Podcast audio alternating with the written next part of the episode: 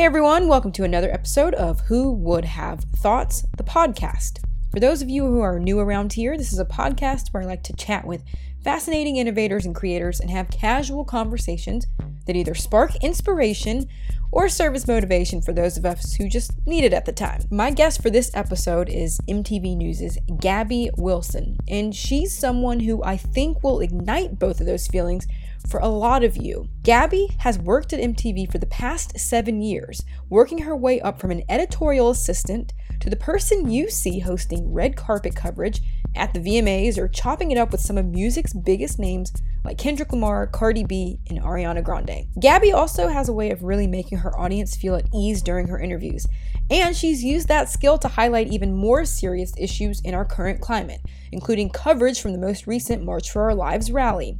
As a correspondent, Gabby has hosted special presidential election coverage for MTV News, as well as moderating a town hall discussion surrounding climate change featuring former VP Al Gore. In the past, MTV News correspondents and VJs have become pretty big names. I mean, who can forget people like Kurt Loder or Suchin Pak? Well, Gabby has only cemented herself as part of that MTV legacy. Gabby likes to call herself a self described music nerd, and her fans will have a chance to catch her in an even more exciting opportunity in the upcoming future. So it was a pleasure to catch her for a quick chat. So without further ado, here's Gabby Wilson.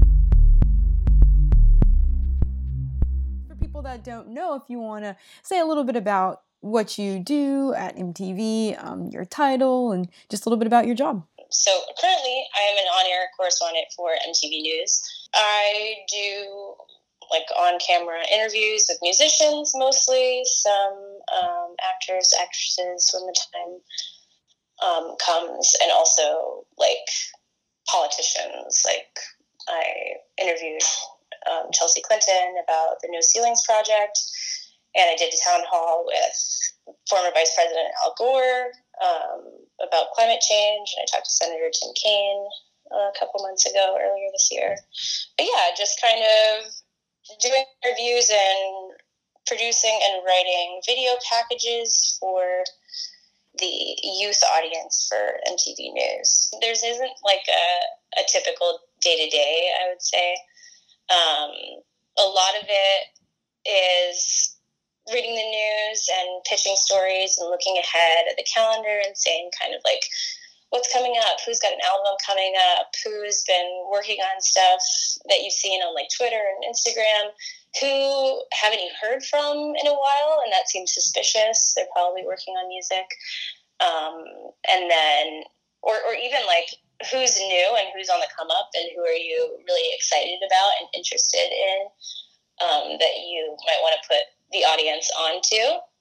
Um, and then like thinking about what is an interesting way to tell that story for the audience. So sometimes it's as straightforward as like, oh, Haim is working on this new album and they're so dope musically. They're just like really musically sound and kind of savants. Um, let's get them in and have like a really nerdy music theory conversation with them about the album or let's see who else. I mean, somebody as big as Cardi B, it's like you you can't not talk to her. Like mm-hmm. obviously you want to talk to her.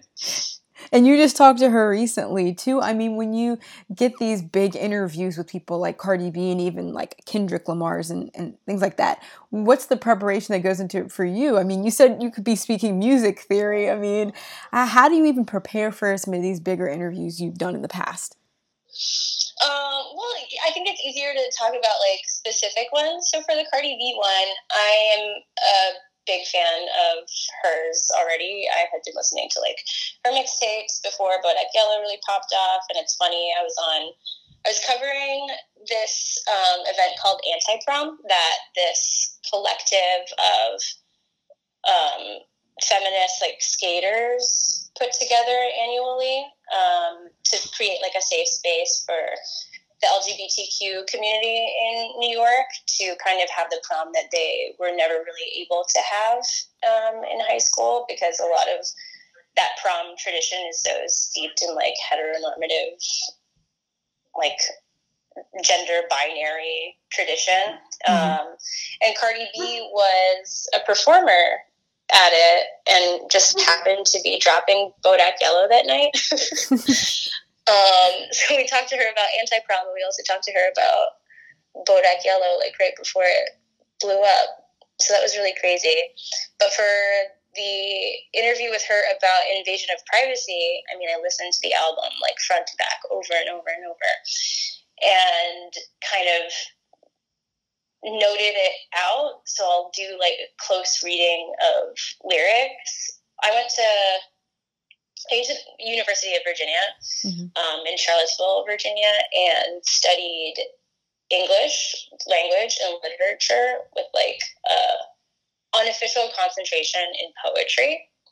So rap is really interesting to me from just like a sheer study of poetry perspective. So I will often like really get super nerdy about lyrics um, and ask like why you chose to phrase this this way or like what does it mean or um, I get really hung up on that stuff.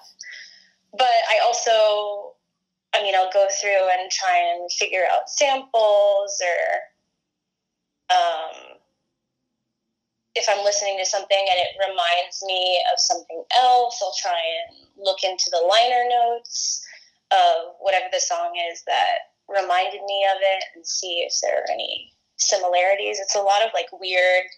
It's almost like I'm uh, Matthew McConaughey in the first season of True Detective, like trying to piece together all the the pieces that go into this album and figure out as much as I can, or like a hypothesis for what I think happened before I get into the room with them and then see see if it checks out. Um, but yeah, I am very. I don't know if most people are like this. I have no idea really how other people prepare for interviews, but I get really obsessive and I'll obsess over the work, but I'll also kind of go as far back as the like depending on if I only have an hour to prepare for something or if I have days to prepare for something will determine how far back I go into somebody's like recent history. Mm-hmm. So I'll go on this like huge Google deep dive and see like what have they done recently? Where they did they do a feature on somebody's song that just came out? Now I have to go listen to that and unpack those lyrics. Did they do a video with somebody. I have to watch that. Did they get embroiled in like some strange controversy? Like, what's that? How do I? Is that something that I need to follow up on? Is that something that like could have affected this art? Like, um, so yeah, if I only have an hour, I'll probably only get a couple days back in their recent history. But if I have several days, shoot, you can see me going so far down that rabbit hole. Um, which is kind of weird too when you get into an interview with somebody and you're like, oh, I know so much more about you than you know about me. that can be a little bit weird, but I think over time I've trained my brain to compartmentalize that and not necessarily bring it up all at once. So, do you remember, I guess, your first interview with um, an artist and to the point where you are now like what was that first interview like for you first interview um, on camera or mm-hmm. i guess yeah your first like on camera kind of as a correspondent as a correspondent um, hmm. i don't really remember the first interview that i did like officially as a correspondent it's funny i came to mtv as a writer. I came as an editorial assistant, and I was actually hired by Mary H.K. Choi, who oh, I know that it's been on the podcast before. Yeah. um, and yeah, from writing, then I started doing like phone interviews and in-person interviews, a lot of like fashion week coverage, um, talking to designers and like people in the front row there. And then you know, we are MTV and MTV has a history in video, so that was always like a big thing for us. And a little further into my career as a style writer, I started to do like producer off camera interviews with talent. So the first off camera interview that I did for video was with ASAP Rocky.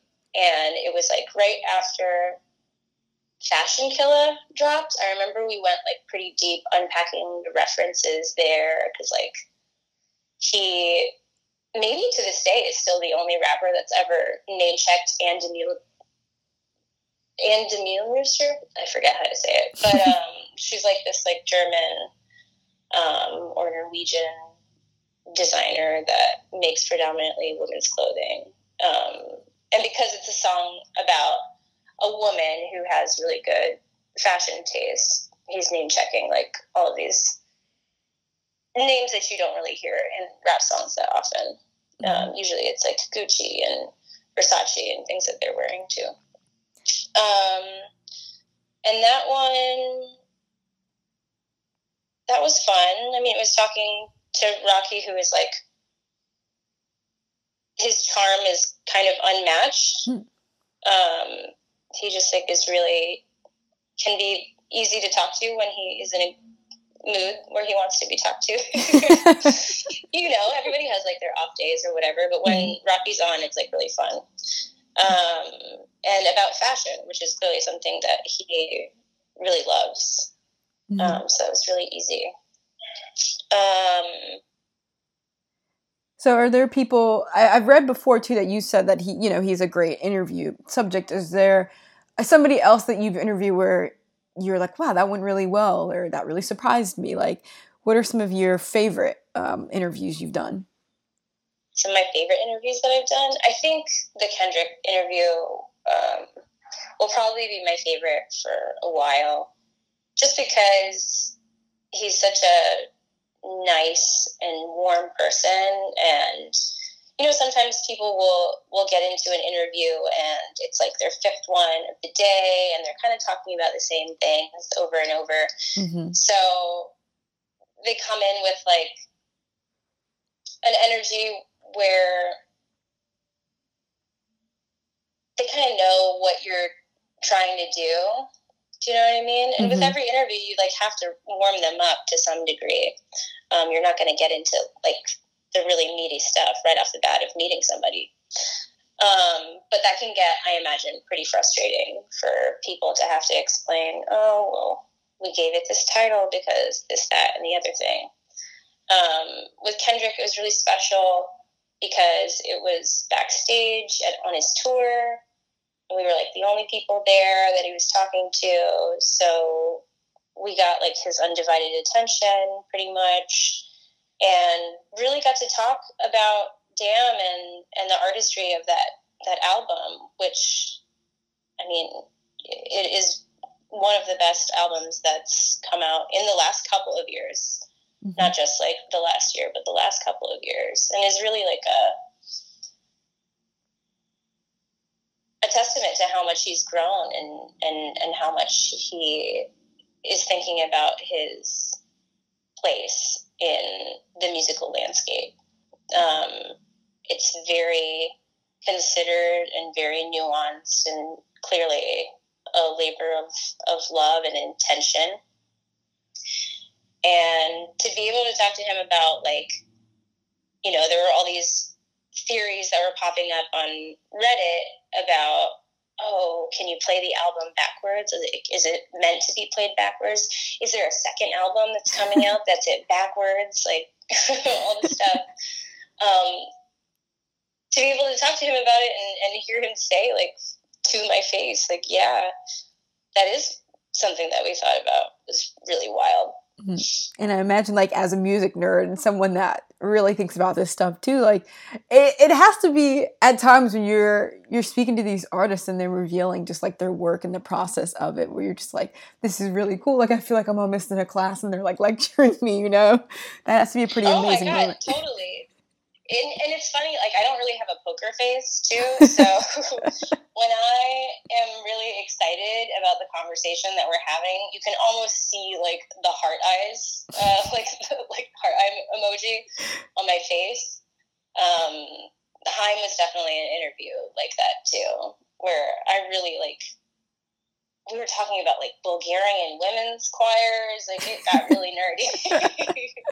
but I think that that's, you know, if you're a, a fan of these artists in particular, that's the really valuable stuff that you want to watch. You really want people to talk about their art in a way that you know, clearly they're passionate about this stuff, and it's cool to be able to see their passion for it right there instead of just kind of regurgitating talking points. So that's what I'm always hoping for when I go into an interview. I really want to make sure that, like, beyond getting the nuts and bolts things, where, like, I know that we need to get the setup of what this album is, what this title means, what your first single video is about, what you were going for there. But then I want to like really dig into what's this reference that you're making? Why did you structure this song this way? It's so weird. Do you think that you're going to be able to perform this live? Like, like weird stuff like that. Because the fans already know they're watching like a million interviews with you on the Breakfast Club or like Ebro in the morning or on like Ryan Seacrest or something, and they want they're so hungry for more new information about where this artist was, what mindset they were in when they were making this thing, so that they feel even more connected to the artist and the music than they already did. When you were growing up, just even as a music fan, what was your or what were some of like your go to places when you were trying to find stuff. I mean, obviously, we grew up in the heyday of like magazines and things. Like, I think of like, you know, like the J14s where you're like, this is what like Justin Timberlake, you know, his yeah. like ritual before going on stage. There's so much more like content and platforms available for music fans now, which is really awesome. But were there some places that you like bookmarked when you were trying to learn about some of your favorite artists? Yeah, I mean, I grew up in the heyday of, of magazines, so I was reading a lot of like Spin and Rolling Stone and AP. I was very like I was very into emo um, at, at, at, one point in my life. Um, Double XL. I still have the complex um, where MTV like is there while Kanye's making uh, My Beautiful Dark Twisted Fantasy. Like it's still at my mom's house. Um, definitely magazines, but also like I mean, I've worked at MTV for seven years because I had such a connection with MTV. I grew up watching TRL. I grew up watching Sway, Calloway, and Suchin Pak and Kurt Loder. Um, I really got a lot of that music news from from MTV too. So it's pretty surreal even now um, to be doing this as a job. And it's funny, like when I was younger and would watch MTV, I didn't really think about it as a job. My my mom's side of the family is all in like health sciences, mm-hmm. so I kind of just thought I was gonna go be a doctor or something, or like uh, some sort of like lab researcher or whatever. Um, and the idea of being able to to follow music and to talk about music as a career never really crossed my mind until I was like much older. So it's funny, like growing up and, and paying attention to all these things was in a way an education for the job that I ended up having, but I didn't I didn't clock it like that mm-hmm. when I was growing up.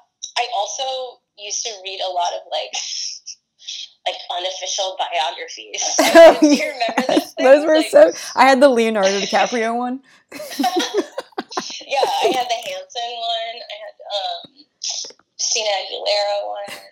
I don't know why, but I was just always so interested in like you know these people's journeys and, and what propels somebody to to do something that is so yeah it's like fun and creative but it, it, can also be incredibly vulnerable to to make art and to make music in this way music is like you need you need the audience you can make a painting and then like kind of walk away from it and and, and people can experience it without you having to be there. But music is this interesting, like very transactional thing, and it's it's most electric when I think I think it's most electric when you're like on a stage and and and somebody is performing their art and able to like experience the reaction from the crowd immediately there in a way that like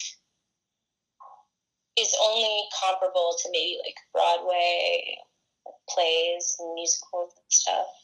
You know, when you're like doing film or TV, it's very much the performance aspect of it happens at this time, and then the audience experience of it happens at another. So when you, you speak on something like that, has there been a concert that has like really drawn that feeling out for you? Mm.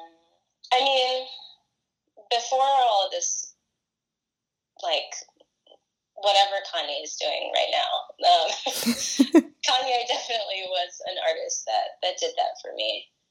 Um, I went on the Yeezus tour and just the way that he used, I mean, even the Pablo tour, the way that he uses like arena space and and energy and feeling is something that I haven't really seen from from many other artists. Um, but also, like I went to some free Samsung event that he performed at. It was just like a sponsored thing for a new phone, but he treated it like it was his headlining show, and he gave it his all. And it's really it really speaks to the kind of artist he is and how he he cares about his music. But so, yeah, I don't I don't know what's going on with this album. yeah, this is I think there's been so many theories. Like, what's your theory? Do you think like there's a lot of people saying, "Oh, this is part of a performance," or do you think it's that, or do you think he's just like, you know, he's he's gone off uh, the deep end in a way? I I have no idea. It is really hard to say without having listened to the album. Um, but and I don't know what his his personal conversations are like, and I don't know what he's really thinking. Um, but if you have a platform, I think there is some responsibility um, to like think about how your words are taken and, and mm-hmm. how your influence um, permeates the world around you. Mm-hmm. Um, and I don't know. I don't know that that what's happening is is that great for the public discourse. Yeah. I don't know what it's really adding right now.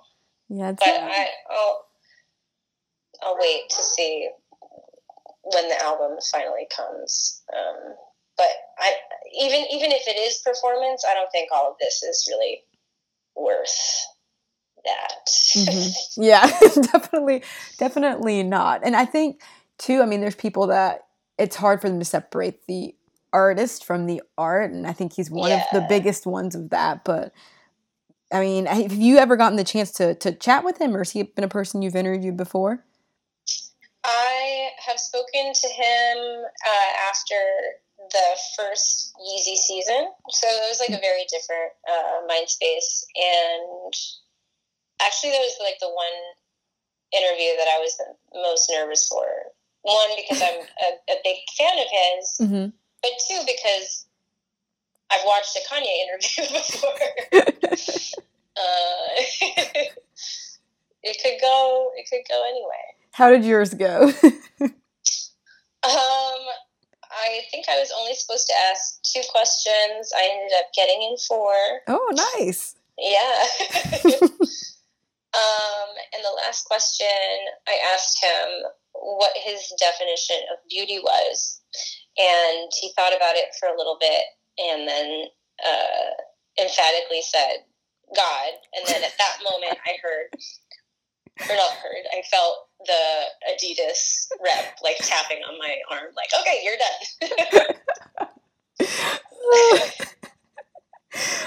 oh my gosh. I mean, that's, I think, if I had to imagine how a Kanye interview would go, that's pretty much. that's like best case scenario. That is right? best case like, scenario. He answered, you got two, four, two more questions.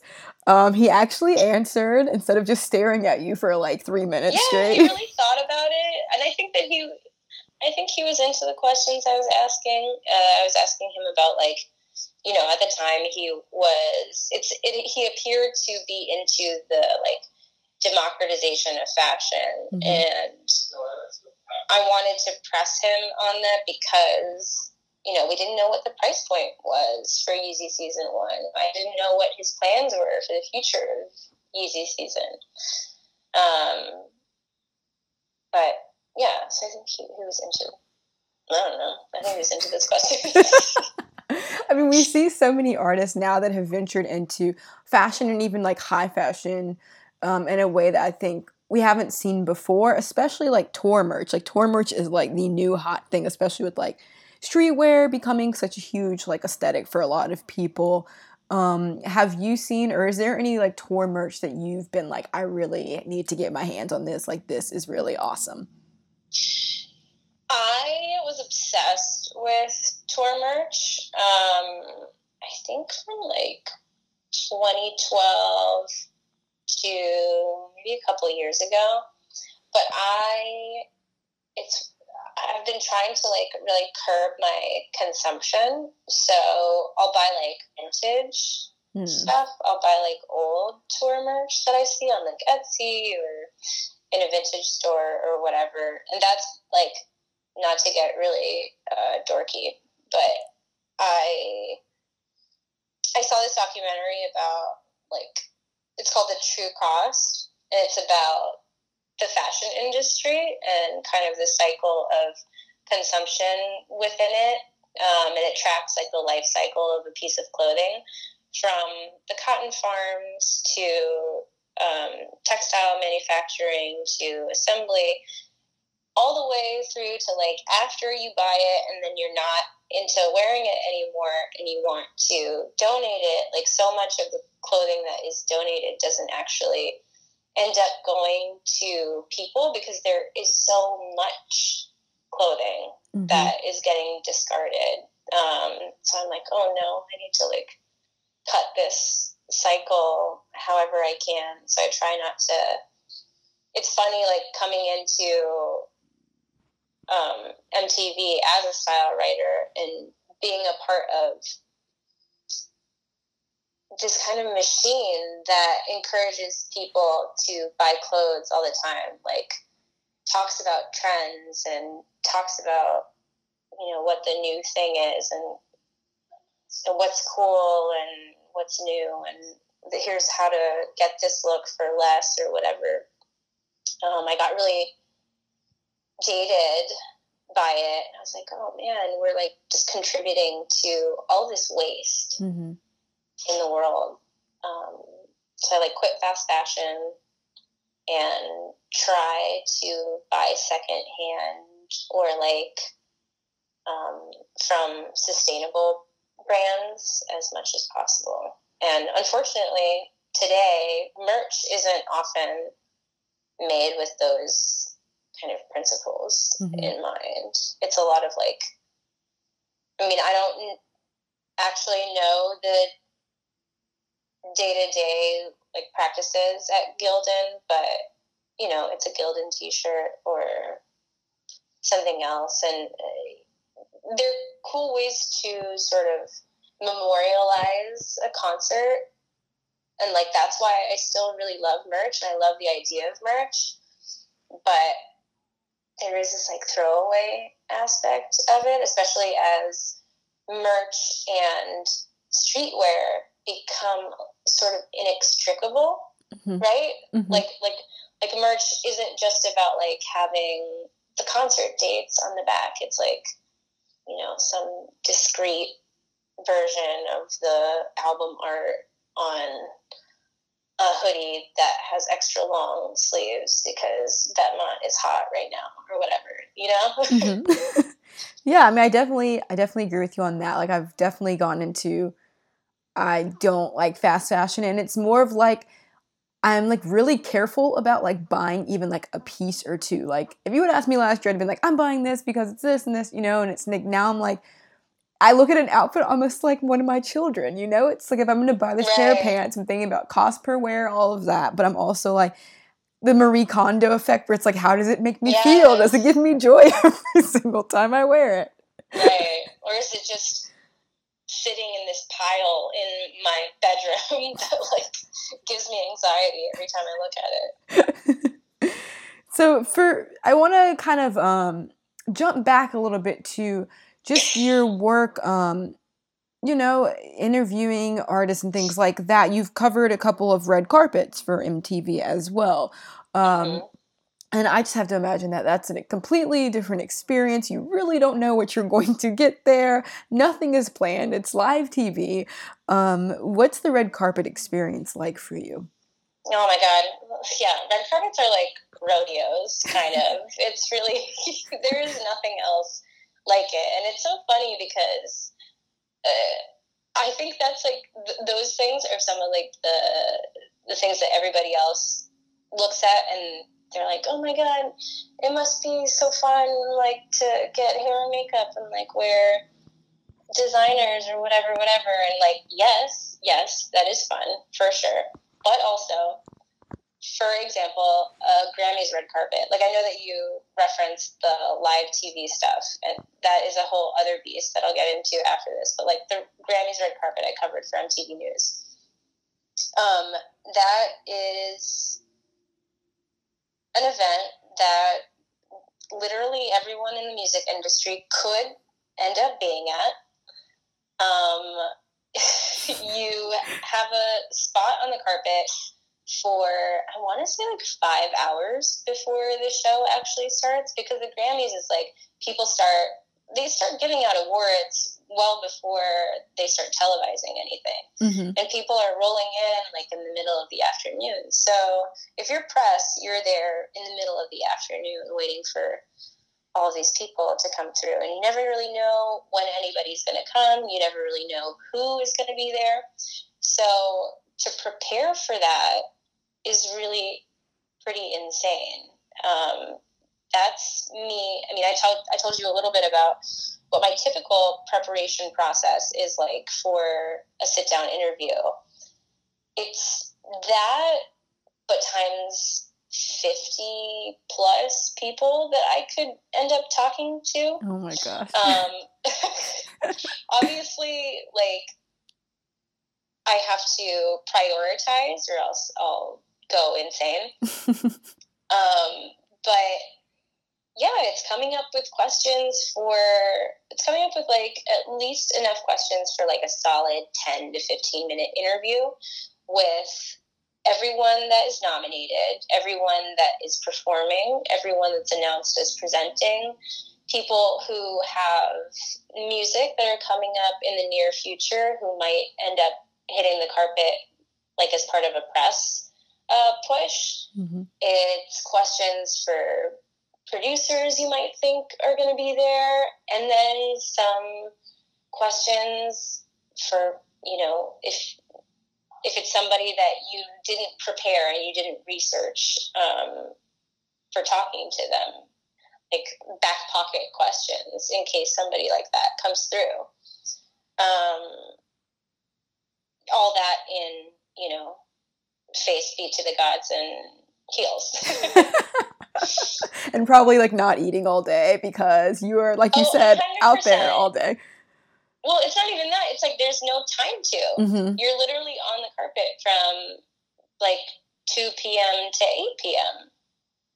Oh like you're you're eating you're eating like cereal bars and and gummy bears and stuff.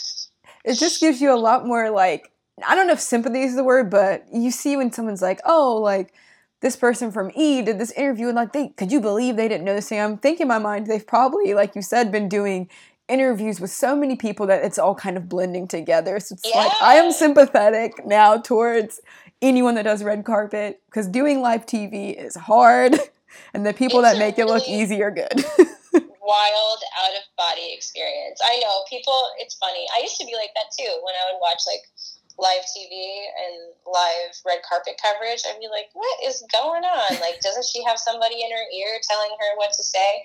And even if she does, like now that I'm, uh, I, I've done it. Like I've done uh, two live red carpet shows man, you have no idea what is going to happen. Like producers don't really necessarily know who's coming at any point. Like you you can just like prepare as much as possible and then hope for the best. So yeah, so like that carpet, that wasn't even live TV. That was just like a news gathering um, for clips to roll out the next day.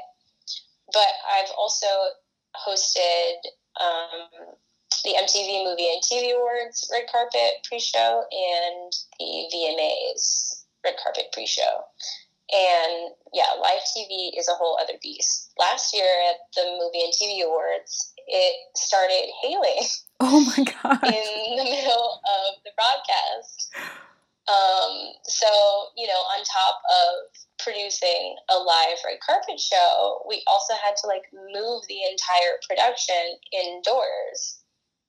Um, and like our communications went down, and we didn't know like they had to reroute where all the talent was coming into the show. You know, they were entering at the end of the carpet. The carpet is completely exposed to all that hail, so you have to move them to an alternate entrance location where they can get into the building really quickly.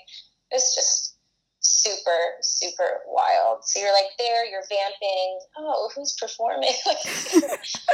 you you have to go into those things like really knowing the show inside and out. And I mean, it's not you're not performing open heart surgery. You know what I mean? Mm-hmm. Like it's just fun stuff. So it can be really nerve wracking, but I think for me, the thing that kept me sane in moments that felt really crazy was to be like, this is just an award show. like, no one's going to live or die by whatever happens here or whatever I say here. Um, so just have fun. Mm-hmm. And you clearly do. I mean, it's you in all of your interviews too. It looks like you're having so much fun. Sometimes you get turned into a GIF when you interview Lil Uzi Vert, but hey, you know what? That happens. yeah, I mean, uh, and then Rihanna uh, like tweeted a version of that GIF, but all you could see was my my wrist, and I was like, ah, man, I wish she had gotten the uncropped version. Um, but no, yeah, you you never really know what what's going to happen, and it's so funny too because you know working here for such a long time, um, I can kind of forget, particularly on those big award show nights, like what a huge audience um, we're speaking to so it's like the fallout of that when you're like gift a million times. Or I did an interview with Ariana Grande for another past movie awards, and that got turned into GIFs. it's very wild. Oh, so what's it like? Do you? I don't want to ask like, do you deal with trolls if people are watching this stuff? But like, I have to imagine you have like your fans that like you know, or like, oh, she did this and she talked to so and so, like, we stand for this person. Like, what's it like being at least a part of like the stan culture from like the younger generation? uh, I don't really know that I have fans, but I do know that like um, after doing a bunch of Lana Del Rey interviews, um, I'm I'm in pretty good graces with the Lana Del Rey fans. Um, mostly because i I think I'm probably the one person that's talked to her the most this year. but yeah, it's it's it's funny.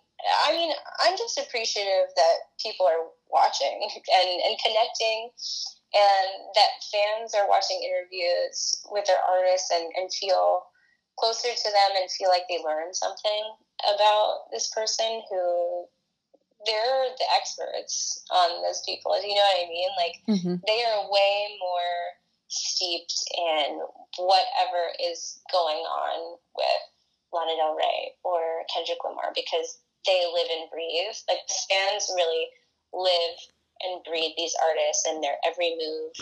And so to get like a seal of approval from a stan community is like actually really amazing and I'm I'm pretty particularly proud of that. Mm-hmm. Have there been other moments in your career that you're proud of? I know you've done like before you're mentioning some of your uh, political work that I mean you've gotten to talk to Chelsea Clinton, Al Gore, and even recently you, the uh, March for Our Lives rally. You were there covering mm-hmm. it for MTV. Um, mm-hmm. Are those moments where it's like they're you know more hard hitting moments that you know the younger generation is speaking up about? What are what's it like covering uh, news like that? And I guess just are you impressed by this younger generation that a lot of people will sometimes write off as not thinking about things like these? Mm-hmm. Well, yeah. I mean, to talk about being impressed, like March for Our Lives, even just getting to be there, whether I was covering it for MTV News or not, the energy that they, that the, the Marjory Stoneman Douglas um, high school students were able to infuse in that march it's really difficult to describe and it's very palpable. Um, what they did that day and what they continue to do in this fight for gun control and and gun policy reform is is remarkable like it had been before the shooting at Parkland happened. I did a desk report about what had changed since five years after the shooting at Sandy Hook. And the short answer to that is like pretty much nothing. The way that those students have been able to keep that tragedy and keep constructive conversation about how we fix this like truly like a disease mm-hmm. in our country that is remarkable like adults were not able to do that and they were doing that not even minutes after it happened like emma gonzalez was talking to anderson cooper the same evening and already talking about policy reform. That they're so this generation is so plugged in and so cognizant of the world around them and the things that need to be changed. It's really cool to be able to, to, to cover that and to elevate that and to give give weight and gravity to it because it is very easy to write them off as like, oh, these kids, like, whatever. They don't what they don't know what they're talking about. Wait till you're older and like can really understand. No, they can't understand. They have the same access to information that all the rest of us do. They are learning at like hyper speed because they're able to find, seek this information out on their own. Mm-hmm. I and I just, they have the benefit of youth. They're not jaded by mm-hmm. these systems. Mm-hmm. They they can see the weaknesses in them, and they're trying to change that. I think it's it's remarkable. It's amazing. Mm-hmm. Yeah, you mentioned it there, just like not being jaded, and like even in one of your interviews in the past that I watched, where uh, these kids like they have their priorities but they're still you know they're getting to enjoy things that they do as teenagers like the kid who was talking about climate change he's like i still have to go to prom i'm gonna miss this mm-hmm. protest i really love that um and i Xiuhtezcatl martinez yeah yeah he's a phenomenal environmental activist too yeah i mean you know it's funny as somebody who grew up like listening to music and still is a very big fan of music music is definitely like the thing that that keeps me coming here and like excited about what I do. But yeah, when I think back on it, the most meaningful stuff or the stuff that like really like hits at such a deeper part of of me is is all of the youth activism coverage that I've been able to do as part of MTV News. Um, it's just like a really kind of unique place in the news landscape to know that you're talking to an audience of young people. And I'm sure that like, um, you know, Phillip Picardi at, at Teen Vogue and Elaine Welteroth when she was there, like everything that everyone at, at Teen Vogue has has been striving to do feels like in a similar vein.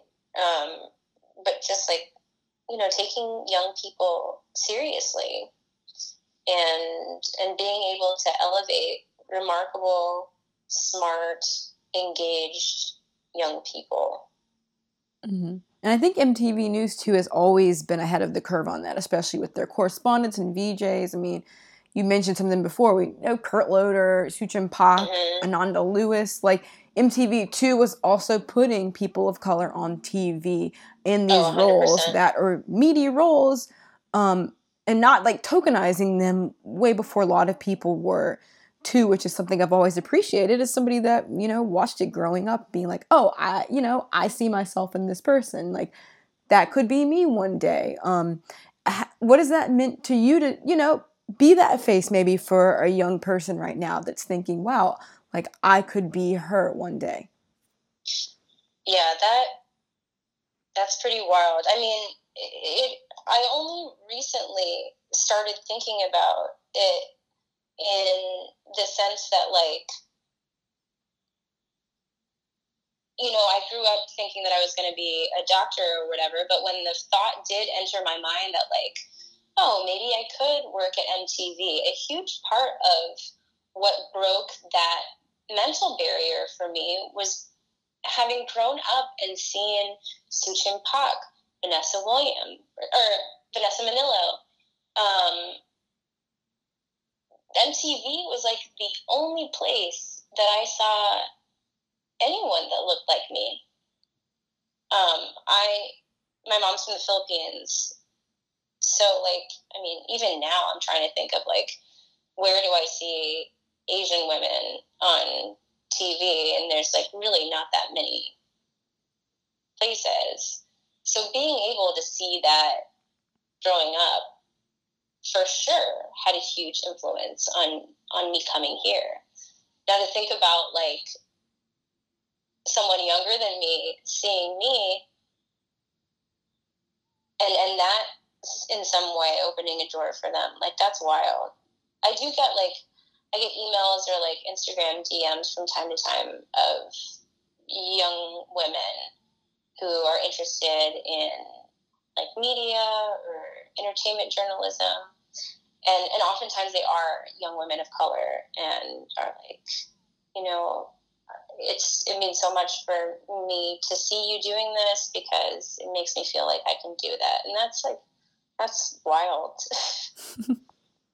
it's important too to like have those communities especially where it's like when you're going through things in this industry and you're like oh this is definitely because of this but who do i talk to about that i know for me mm. like even in the past year or two having those people i can reach out to like in a community of color being like have you gone through this be like yeah this is what happened to me and this is it's been like so helpful in helping like navigate some of the things like the growing pains and things you go through in a work you know environment as well. Mm-hmm. definitely. Yeah.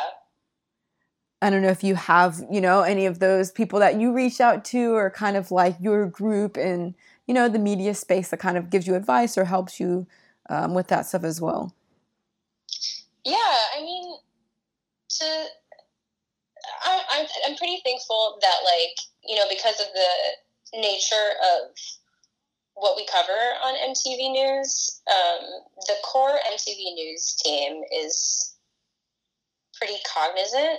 Um, so I don't know that I've necessarily run into too many things that cause me to like reach out. Um, I'll often like I definitely have a group of like a core group of women that I went to college with who all work in like various different aspects of, of media that I'll, I'll go back to.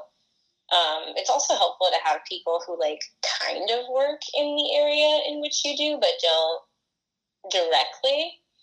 Um, it's just kind of helpful to have like that like third party perspective kind of take you out of out of those things because sometimes the, the, media industry can be a little bit insular. Mm-hmm.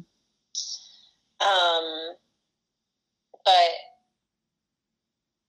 yeah, I, I, I, I try to surround myself with with people that I trust and um, can bounce things off of and be like, yo, this person like this didn't this this thing didn't get greenlit like immediately. Am I being crazy or is it like um is it because it's like about this thing that whoever has the authority to do that doesn't understand the experience of mm-hmm. Does that makes sense have you have like you gotten advice ever from any artist before because sometimes people there are some you know artists or celebrities that are like let me tell you how you do this like have you ever gotten any meaningful advice from someone you've talked to Hmm, that's very interesting.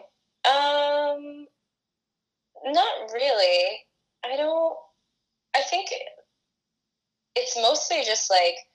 I mean, I haven't been doing interviews like this for that long, so a lot of it is just like, oh, that was like a really good interviewer like that that really went deep on production in a way that I wasn't expecting it to. Do you know what I mean? Mm-hmm. It's not necessarily advice, but it's like a reaction to the conversation that I then take and I'm like, oh look, this is something that artists appreciate and it's something that I'll continue to do more of.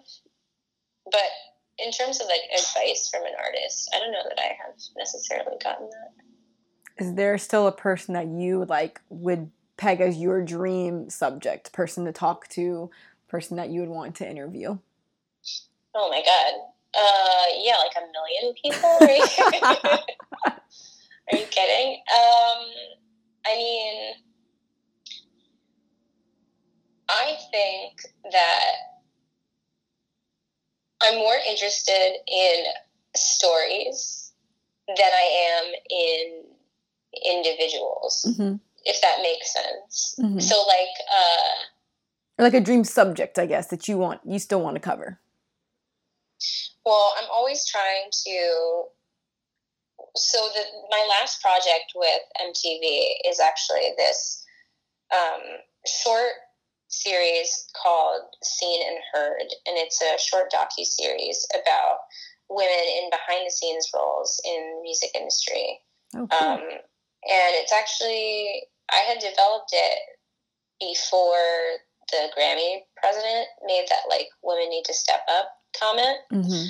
After the Grammys. But then after that happened, I think that really like lit a fire under everybody here, like at MTV, um, under under them to to get it into production and, and shoot it and and get it together and get it out into the world. Um, I had intended for it to be like an ongoing thing. Um, but now that I'm leaving, it, it, it has to be this like short suite of episodes. But, you know, any way that you can kind of highlight these marginalized creators I think is something that excites me. Um, and particularly for this series, it was really important for me to highlight women in behind the scenes leadership roles. Mm. So, really getting to show young women visuals of other women leading teams. Mm-hmm. Because it's just not something that I grew up seeing. It's not something that I see now um, done very much. And hopefully, if you see it, then you know that you can be it. Mm-hmm. Mm-hmm. Yeah, that's definitely like, I think that'll be really interesting because it's seeing like females in even executive roles or roles where they're in charge of you know a whole production or a team like Mm-hmm. you said it's not i have to imagine in the music industry even some big producers you think about you don't think about women so that'll be really awesome to see i'm really glad you guys are doing that i'm excited to watch that Yeah, it, should be coming out um, next month. I'll hit you with a link when it's when it's live. But yeah, so the three people that we um, profile in the series are Hannah Lux Davis. She's a music video director.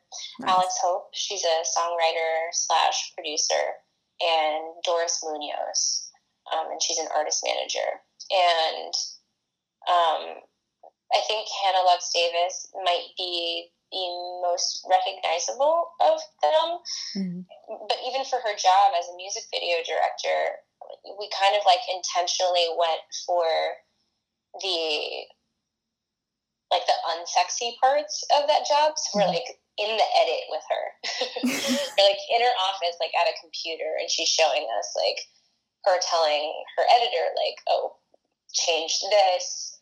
The color on this area is too green, like blah blah blah, whatever. Because I think, you know, with a job like that, you often think about it as like, oh, you get to like be on a set and you're there with the artist or whatever. But no, it's like, you know, she's really she's really grinding at every step of this process and she's in charge in every step of that process.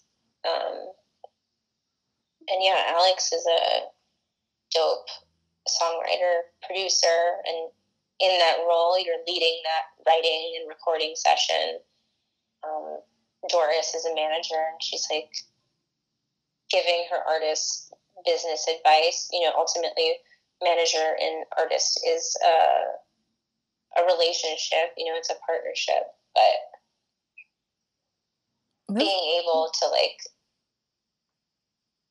assert yourself um, and and trust your own intuition that like this is not going to be a savvy business choice for you you Mhm. know And that's such a hard thing to learn because it's like the only way you learn that is with time and experience.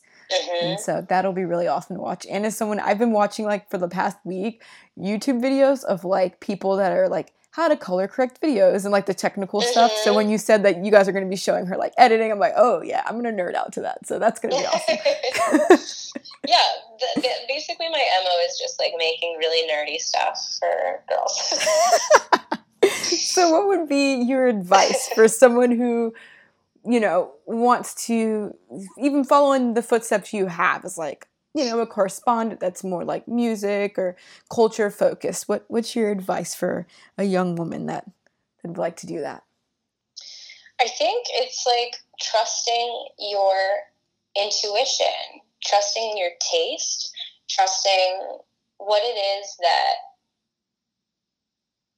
like really makes you happy and makes you feel fulfilled. Um, I grew up thinking that I needed to follow a certain like career track. And it took a long time for me to realize that like the things that I just like naturally liked to do and liked to surround myself with were jobs. Like obviously that like like now in hindsight it feels so crazy to even say that because it's like yeah obviously how does anything get made like somebody gets paid. Like there there's an exchange of money that needs to happen for things to to exist and and get made and for you to watch them on TV and listen to them in your headphones. But I don't know. It, it, it never seemed like a possibility for me. So so knowing that those things are possible for you and knowing that there are people that you know you can reach out to like i think a lot of times if you're if you see somebody and you admire their career or whatever you kind of create this weird barrier between you and them of like unattainability Mm. um but you can just like email somebody out of the blue and they will talk to you and, and tell you nine times out of ten they'll talk to you and tell you about their career and how they got to to where they are because everybody comes from somewhere. Mm-hmm. And everybody, for the most part, remembers like being the kind of like aimless feeling of, of being a young person and not knowing, you know, what you want to do with your life. Mm-hmm. Um, so it's cool to be able to have those conversations with with young people and, and help them along, even if they don't ultimately end up doing the same thing as you. You know, every I think I think people really thrive off of those those conversations, no matter how old or far along you get. Mm-hmm. And that's, you know, I'm hoping that this podcast conversation can do the same thing. Um, yeah, it's yeah. awesome that you're doing this podcast. And particularly I, for young women of color. Yes. Like, it's so hard, especially, you know, you look around and you're like, any any job title that you think of, if you start googling and trying to find like who are the prominent people who are doing this thing, so many of them are going to be men, and so many of them are going to be white men, and to be able to create a space where it's like, oh, what are all the like cool women of color doing? Oh, tight. I could actually do that. Crazy. yes, that's a word right there. Um, to, one last question for you, because I think this is something that's a good like way to wrap up the conversation. Summer's coming. You love music. Give us a curated music playlist. Top five songs that you think everyone's got to listen to for the summer. Wow. Okay, I cannot stop listening to No Tears Left to Cry. oh my gosh, it's so good. I have a home HomePod, the Siri HomePod, and like five out of seven days of the week, I start the day like, "Hey Siri, play No Tears Left to Cry by Ariana Grande." So I don't, I won't cop out and say like "No Tears Left to Cry" five times, um, but that's definitely number one. Um, what else am I listening to? Uh, I'm really looking forward to new music from the internet. Mm-hmm. So Burbank or Roll Burbank Funk. Um, the new Shawn Mendes track that came out today is a bop. It's actually just like really sensitive. a bop is the wrong is, is the wrong descriptor. It's a sensitive bop. but sensitive bop. Wow, I'm gonna take that with me. Um, uh, sangria wine is hard. Um, the Cardi B song that samples "I Like It Like That." Yes, I can't wait for that video to drop. Me either. Icy, um, by I don't even know how to say it, but Meli M E L I I. Hmm. Um, and I think that's gonna blow soon too because it was just on Rihanna's Instagram. Oh yeah, that's so where. watch out. Get to googling that. I'm um, gonna have to Google like most of these. I see. Yeah, that's a a huge one. Um, wow, I'm listening to music like all the time. Five is so hard to pick. I actually started a playlist um, on Spotify where I just like add a bunch of my most recently added songs um, because it's so hard for me to keep track of all of that. Is that five? That I think no. you gave us six. You gave us six. six. You exceeded the assignment. So perfect. That's I'm gonna like get all of those. Um, and yeah, I'm gonna be very excited. So thank you for all of those suggestions. Thank you for chatting with me. I appreciate it. This was really fun, very interesting um, inspiring too. It's kind of getting like what is it like the Oprah po- podcast, like the super soul at the end. it was a pleasure talking to you. Thank you so much. That was MTV News' Gabby Wilson. If you enjoyed this chat, make sure to subscribe to the Who Would Have Thoughts podcast on iTunes and please leave a review or a rating. And you can also subscribe to the podcast on SoundCloud and catch even more awesome conversations and content like this one on the website whowouldhavethoughts.com. Thanks so much for joining me for this episode. Have a good one, and I'll catch you right back here next time.